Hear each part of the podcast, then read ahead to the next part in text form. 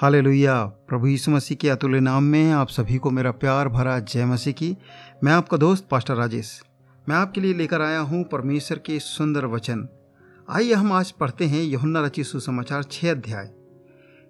पहला ऐसे इस प्रकार से लिखा है, इन बातों के बाद यीशु गलील की झील अर्थात तिब्रियास की झील के पार गया और एक बड़ी भीड़ उसके पीछे हो ली, क्योंकि जो आश्चर्यकर्म वह बीमारों पर दिखाता था वे उनको देखते थे। तब यीशु पहाड़ पर चढ़कर अपने चेलों के साथ वहाँ बैठ गया।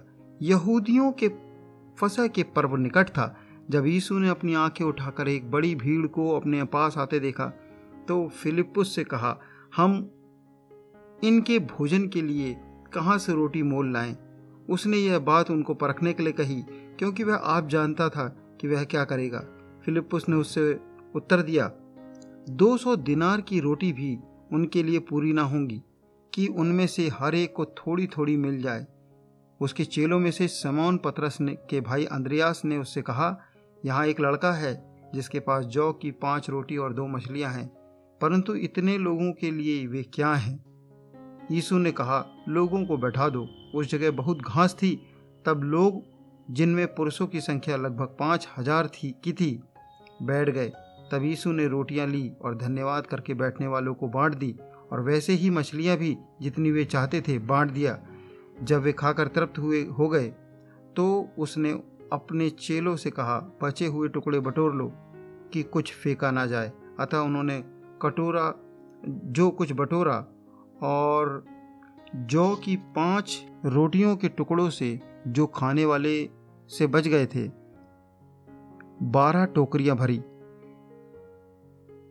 परमेश्वर अपने वचन के पढ़े जाने में और सुने जाने में आशीष दे। प्रियो, आज हम यहाँ पर सुनेंगे, किस प्रकार से प्रभु यीशु मसीह ने पाँच हज़ार लोगों को रोटियाँ खिलाई और वो भी पाँच रोटी और दो मछली से।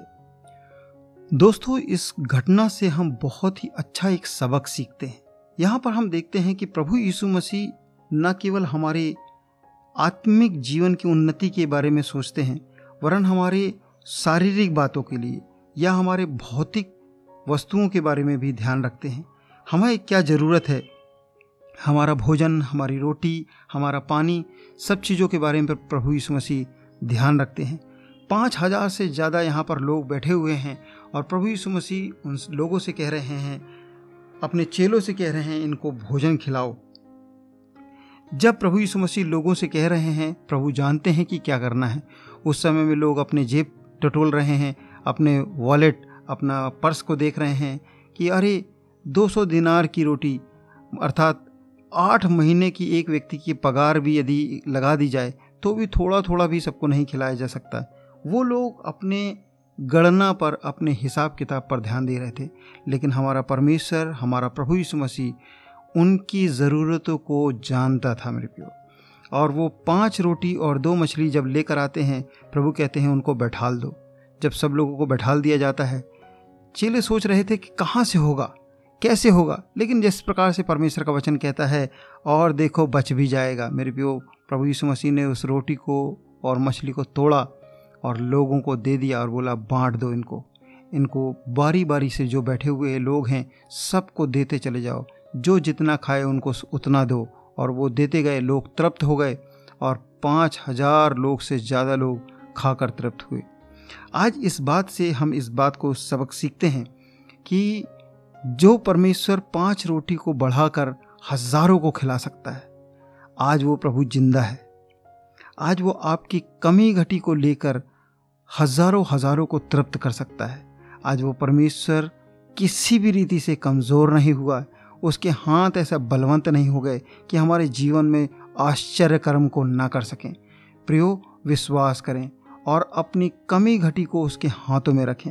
आप जो कुछ भी सोचते हैं, जो कुछ भी सोचते हैं, जो टैलेंट आपके पास है, जो भी तोड़ा आपके पास है, जो रोटी और मछली आपके हाथ में है, आप परमेश्वर के हाथ में रखें। हो सकता है कि जो आपके पास है, वो इतना पर्याप्त तो नहीं होगा कि आपके लिए और आपके परिवार के लिए पूरा हो सके, लेकिन जब आप परमेश्वर के हाथ में रख देते हैं तो वो हज़ारों हज़ारों के लिए तृप्त होता है। प्रियो, जो कुछ आपके पास है, उसी से इस्तेमाल करना शुरू करें। उसी को परमेश्वर के पास लेकर आएँ।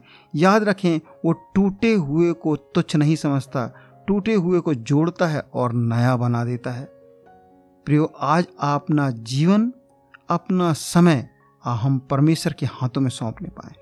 वो ही है जो सब कुछ को बदल कर रख देने वाला परमेश्वर है। परमेश्वर, आप सबको आशीष दे, जो पाँच रोटी और दो मछली को बदल कर हज़ारों को तृप्त कर सकता है, वो आपकी किसी भी परिस्थिति को बदल कर आपको तृप्त कर सकता है और विश्वास करें कि बच भी जाएगा। गॉड ब्लेस यू सुनते रहें पास्टर राजेश के साथ, परमेश्वर के सुंदर वचन।